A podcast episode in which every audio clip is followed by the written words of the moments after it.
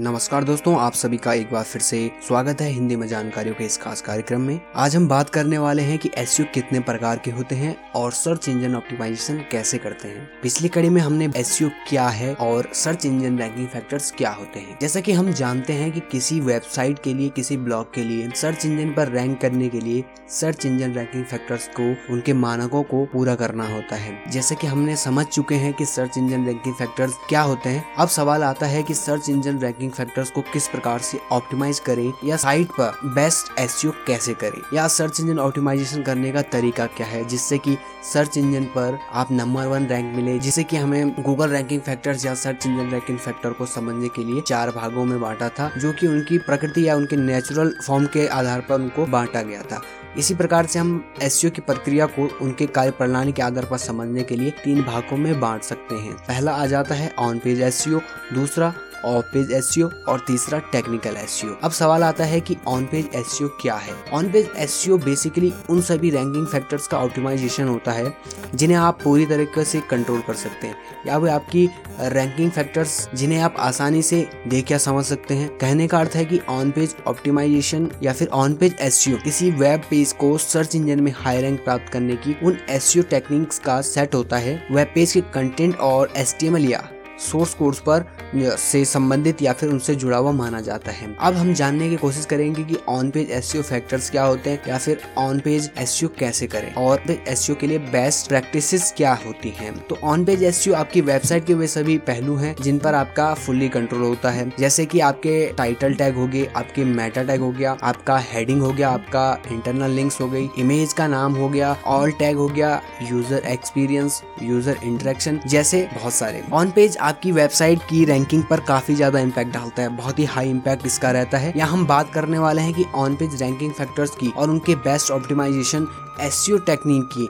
जिससे कि आपकी वेबसाइट सर्च इंजन पर नंबर वन रैंक कर सके। तो समझते हैं कि ऑन पेज रैंकिंग फैक्टर्स क्या क्या है। ऑन पेज ऑप्टिमाइजेशन में वेबसाइट के विभिन्न फैक्टर्स को सर्च एल्गोरिथम के अनुसार ऑप्टिमाइज किया जाता है। ये वे सारे फैक्टर्स होते हैं जो आसानी से देखे या समझे जा सकते हैं। तो अब हम पहला फैक्टर जो ऑन पेज के लिए ज़रूरी माना जाता है, वो होता है साइट का कंटेंट तो किसी भी ब्लॉग या वेबसाइट का कंटेंट सबसे इम्पोर्टेंट होता है, उसका जो एलिमेंट है, वो बहुत ज़रूरी एलिमेंट माना जाता है कंटेंट को। यहाँ पर हम ये समझेंगे कि जो आपका पहले आप यूज़र के साथ इंटरेक्ट होता है साइट किसी भी ब्लॉग या वेबसाइट का कंटेंट सबसे प्रमुख एलिमेंट होता है, यही पहला एलिमेंट होता है जो आपकी सर्विसेज़ को, आपके प्रोडक्ट को या फिर आपकी वेबसाइट को यूज़र के साथ जोड़ने का काम करता है। आप कितनी भी ज़रूरी या ज्ञानवर्धक जानकारी अपने कंटेंट में शामिल कर रहे हैं, वो तब तक किसी भी काम का नहीं है, जब तक कि उसे पढ़ने वाला सही तरीके से, सही टारगेटेड यूज़र तक आपका कंटेंट ना पहुँचे। जैसे कि हम जानते हैं कि सर्च इंजन एल्गोरिथम एक स्वतः नियोजित प्रक्रिया जो कि पहले से ही एल्गोरिथम के ज़रिए सेट की जाती है।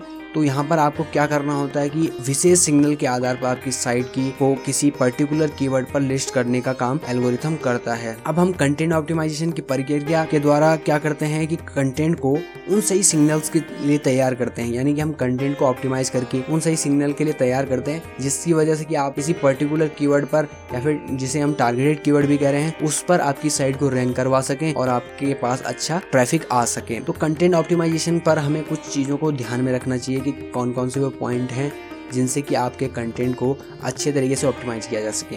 यहाँ पर आप देखेंगे कि टाइटल हेडिंग डिस्क्रिप्शन पहला जो पॉइंट है वो है टाइटल हेडिंग और डिस्क्रिप्शन टाइटल आपकी आर्टिकल या फिर आपके जो वेब पेज है, उसका पहला वो पार्ट होता है जो बतौर यूज़र किसी को पढ़ने को मिलता है या फिर आप सर्च इंजन क्रॉलर को भी ये पहली बार आपके साइट के बारे में जानकारी देता है। तो आपको यहाँ पर ध्यान रखना है कि जब आप टाइटल टैग का ऑप्टिमाइजेशन कर रहे होते हैं तो आपको अपने टारगेट कीवर्ड का यूज़ करना चाहिए उसमें और अपने जो टाइटल को कोशिश करनी चाहिए कि पाँच से छह वर्ड में ही पूरा टाइटल आपको तैयार करना चाहिए, जो कि एस के लिए काफ़ी अच्छा और प्रभावशाली भी माना जाता है। हमें हमेशा ये देखना चाहिए कि आपका जो टाइटल है, वो काफ़ी इंटरेस्टिंग होना चाहिए और ध्यान आकर्षित करने वाला होना चाहिए। चाहिए। इसलिए आपको अपने टाइटल को अच्छे से ऑप्टिमाइज करना होता है। इसके साथ ही आर्टिकल की जो हेडिंग्स हैं या फिर सब हेडिंग्स हैं एच से लेकर एस तक, उनमें भी आपको लॉन्ग टेल कीवर्ड्स या फिर एल एस कीवर्ड या फिर सिनोनिम्स कीवर्ड्स का यूज़ करना चाहिए और आपके डिस्क्रिप्शन को 160 कैरेक्टर्स में लिमिटेड करना चाहिए। 50 से 160 कैरेक्टर्स के बीच आपको अपने डिस्क्रिप्शन को रखना है और इसमें भी आपको अपने कीवर्ड्स को किसी न किसी तरीके से शामिल करना है। अब बात आती है जो आपका पोस्ट का या फिर आपको वेब पेज का यूआरएल है। उसको कैसे ऑप्टिमाइज करें, उसे कैसे एस फ्रेंडली बनाएँ। तो इसके लिए आपको क्या करना है कि अपने ब्लॉग का आर्टिकल कोई वेब पेज या सर्विसेज़ का, उसको एस फ्रेंडली यूआरएल देने के लिए आपको कुछ चीज़ों को ध्यान में रखना है कि वो कुछ पॉइंट क्या हैं, जिनको आप समझ सकें, जिससे कि आपका यूआरएल है वो अच्छे से ऑप्टिमाइज हो सके। आपका अपना कंटेंट का जो डिस्क्रिप्शन है, यानी कि आपके कंटेंट से जुड़ा हुआ ही आपका यूआरएल होना चाहिए। कोशिश करें कि अगर आपका कीवर्ड हो उसमें शामिल तो बहुत अच्छा रहेगा। आपको अपने कीवर्ड्स के जो बीच में जो वर्ड है, उनको जोड़ने के लिए हाइफन स्पेशल कैरेक्टर का यूज़ करना चाहिए। यूआरएल को ज़्यादा लोग लोअर केस में लिखा जाता है। लेंथ इसकी लिमिटेड होनी चाहिए। ऐसे नहीं कि आपने बहुत बड़ा लिख दिया या फिर आपने बहुत छोटा लिख दिया। इस तरीके से भी आपको प्रॉफिट नहीं होता है एस के पॉइंट ऑफ़ व्यू से। इसके साथ ही आपको कोशिश ये भी करनी चाहिए कि आपका जो यूआरएल है वो स्टैटिक रहे। सब डोमेन जब आप बनाते हैं तो वहाँ पर भी आपको कीवर्ड्स का यूज़ करना चाहिए। यूआरएल का जो स्ट्रक्चर होता है, ये यहाँ पर काफ़ी सारे लोग समझते हैं। यूआरएल के स्ट्रक्चर का ज़्यादा इम्पैक्ट नहीं पड़ता है। वो ज़्यादा लंबा स्ट्रक्चर बनाने की कोशिश करते हैं। तो आपको ये ध्यान रखना है कि आपको फोल्डर की संख्या जो है वो लिमिटेड रखनी है। यूआरएल को कभी भी ज़्यादा डीप मत ज़्यादा डीप बनाने से आपके यूआरएल पर नेगेटिव इम्पैक्ट पड़ता है। अगला जो पॉइंट है, वो है कीवर्ड फ्रिक्वेंसी या फिर कीवर्ड डेंसिटी आपके कंटेंट में किसी टारगेटेड कीवर्ड की मात्रा या उसका प्रयोग कितनी बार हो रहा है, वो आपके आर्टिकल में आपके कीवर्ड की फ्रिक्वेंसी और कीवर्ड डेंसिटी को दर्शाता है। देखा गया है कि सीमित मात्रा में अगर किसी कीवर्ड का आप यूज़ करते हैं तो सर्च इंजन उसको पॉजिटिव वे में लेता है। लेकिन अगर आपने कहीं पर किसी कीवर्ड को लेकर अनावश्यक रूप से स्टफिंग करनी शुरू कर दी ज़्यादा प्रयोग कर रहे हैं अपने कीवर्ड का। तो आप एक टाइम पर रैंक कर जाते हैं, लेकिन उससे क्या होता है कि उस कंटेंट की रीडेबिलिटी भी खत्म हो जाती है और ट्रॉलर भी उस कीवर्ड को गलत तरीके से लेने लग जाता है, उसको एस की बैड प्रैक्टिस के रूप में माना जाता है। तो आपको अपने कंटेंट के अंदर कीवर्ड स्टफिंग नहीं करनी है, एक लिमिटेड सिस्टम के अंदर ही कीवर्ड्स को तो आपको स्टफ़ करना होता है कीवर्ड को प्लेस करना होता है। अगली जो पॉइंट है, वो है इमेज ऑप्टिमाइजेशन जैसे कि हमने कहा है और हम देखते आ रहे हैं कि विजुअल जो कंटेंट होता है, वो हमेशा ही काफ़ी पावरफुल कंटेंट होता है वो यूज़र को जोड़ने के लिए बहुत ज़्यादा ज़रूरी होता है। ऑन पेज की दृष्टि से भी इमेज ऑप्टिमाइजेशन एक ज़रूरी फैक्टर होता है। इमेज को एस फ्रेंडली होने के लिए आपको उसका ऑल टैक्स उसके टाइटल इमेज नेम उसमें टारगेट कीवर्ड का यूज़ करना चाहिए। और जब आप इमेज नेम लिख रहे होते हैं, उस समय आपको ये ध्यान रखना चाहिए लोअर केस में लिखा गया हो और जो शब्द हैं, उनको हाइफन से जोड़ा गया हो। तो ये सारे फैक्टर्स इमेज ऑप्टिमाइजेशन में काम करते हैं। अब हम बात करने वाले हैं अगले पॉइंट की। वो पॉइंट है कि आउटबाउंड लिंक्स क्या हैं और एक्सटर्नल लिंक क्या है। एक्सटर्नल लिंक वही लिंक्स होती हैं जो कि किसी भी यूज़र को या फिर कोई भी वो लिंक जो आपकी साइट से किसी दूसरी साइट को जा रही होती है, यानी कि यूज़र को आपकी साइट से दूसरी साइट भेज रही होती है। जबकि इनबाउंड लिंक्स या फिर इंटरनल लिंक्स क्या होती है, वो आपकी वेबसाइट के एक पेज से यूज़र को दूसरे पेज पर भेज रही होती है। जैसे कि आप मान लीजिए कि आपने अबाउट अस पेज में अपना किसी पेज का यू दिया हुआ है तो यूज़र अबाउट अस पेज से आपके दूसरे पेज में आता है तो वो आपका इंटरनल लिंक हो जाता है। तो इंटरनल लिंकिंग हो जाती है, वो काफ़ी ज़रूरी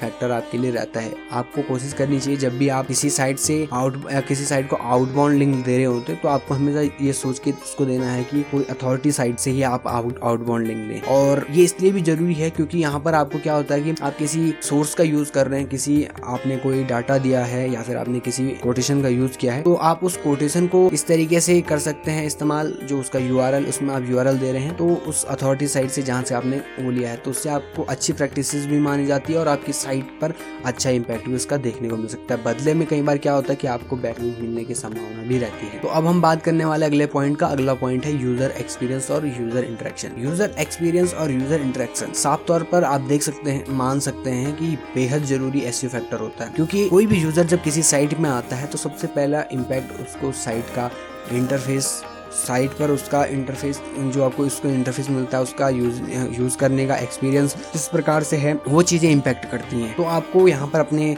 यूआई को और यूएक्स को ऑप्टिमाइज करने के लिए कुछ चीज़ों को ध्यान में रखना चाहिए, कुछ पॉइंट्स को जिनका आपको फॉलो करना चाहिए। तो पहला पॉइंट है कि आपका सर्वर जो होना चाहिए, वो हाई क्वालिटी का होना चाहिए आपका सर्वर फास्ट सर्वर होना चाहिए। इससे आपकी साइट स्पीड पर अच्छा इम्पैक्ट पड़ता है और यूज़र को एक अच्छा एक्सपीरियंस मिलता है, क्योंकि आज के टाइम में हर कोई फास्ट साइट के साथ काम करना चाहता है, वो इतना टाइम नहीं देना चाहता कि आप साइट लोड ही होती रहे और आपका कंटेंट ही उसको नहीं मिल पा रहा है। तो ये सारी चीज़ें भी आपको ध्यान में रखनी है। फास्ट सर्वर की आपके साथ जुड़ा होना बहुत ज़रूरी है। अगर आपका सर्वर जो है अच्छी क्वालिटी का होगा तो आपको अच्छे इम्पैक्ट भी देखने को मिलेंगे। अब आता है कि वेल तरीके से ऑर्गेनाइज जो आपका कोड हो, सुव्यवस्थित तरीके से आपका कोड होना चाहिए। अच्छे स्ट्रक्चर के साथ आपका कोड होना चाहिए। आपको गैर ज़रूरी कोड और गैर ज़रूरी स्क्रिप्ट का यूज़ नहीं करना चाहिए। उससे आपकी साइट की स्पीड भी कम होती है और आपके यूज़र के एक्सपीरियंस पर बहुत ज़्यादा नेगेटिव नेगेटिवली इम्पैक्ट पड़ता है। आपको हमेशा एक और कोशिश करनी चाहिए कि आपका जो वेबसाइट है वो लेटेस्ट कोड में बनी हो और इजी टेक्नोलॉजी का यूज़ करके उसको आपने तैयार किया हो ताकि यूज़र भी उसे आसानी से समझ सके। बात आती है इमेज कंप्रेशन की। इमेज कंप्रेशन काफ़ी ज़रूरी फैक्टर माना जाता है। यूज़र एक्सपीरियंस की दृष्टि से भी यूज़र इंट्रेक्शन की दृष्टि से भी, क्योंकि आपकी साइट स्पीड पर ही काफ़ी ज़्यादा इम्पैक्ट डालती है। कोई हैवी अगर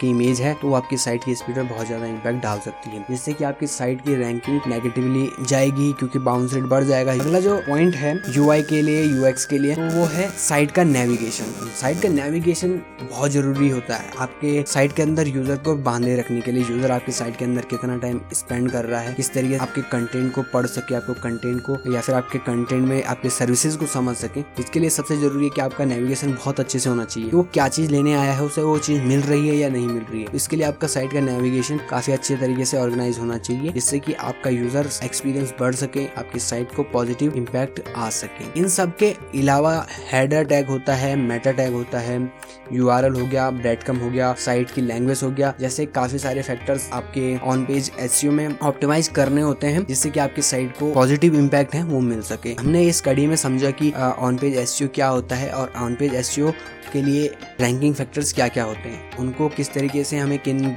चीज़ों को ध्यान में रखना चाहिए, उनके ऑप्टिमाइजेशन के टाइम क्या रिज़ल्ट निकल के आया? तो रिज़ल्ट की अगर हम बात करते हैं कि साइट के अंदर आपका ऑन पेज का एस काफ़ी ज़्यादा इंपॉर्टेंट फैक्टर होता है, जो कि आपकी साइट के लिए, आपके यूज़र के लिए और ट्रॉलर के लिए भी काफ़ी इम्पैक्टफुल होता है। आज की कड़ी में हम इस लेसन को यहीं पर ख़त्म करते हैं। अगली कड़ी में हम बात करेंगे कि ऑफ़ पेज एसयू क्या है और ऑफ़ पेज एसयू के लिए रैंकिंग फैक्टर्स क्या क्या हैं। अगर आपको वीडियो पसंद आती है लाइक शेयर और सब्सक्राइब कर दीजिए। इसी तरीके से हमारे साथ बने रहिए। धन्यवाद।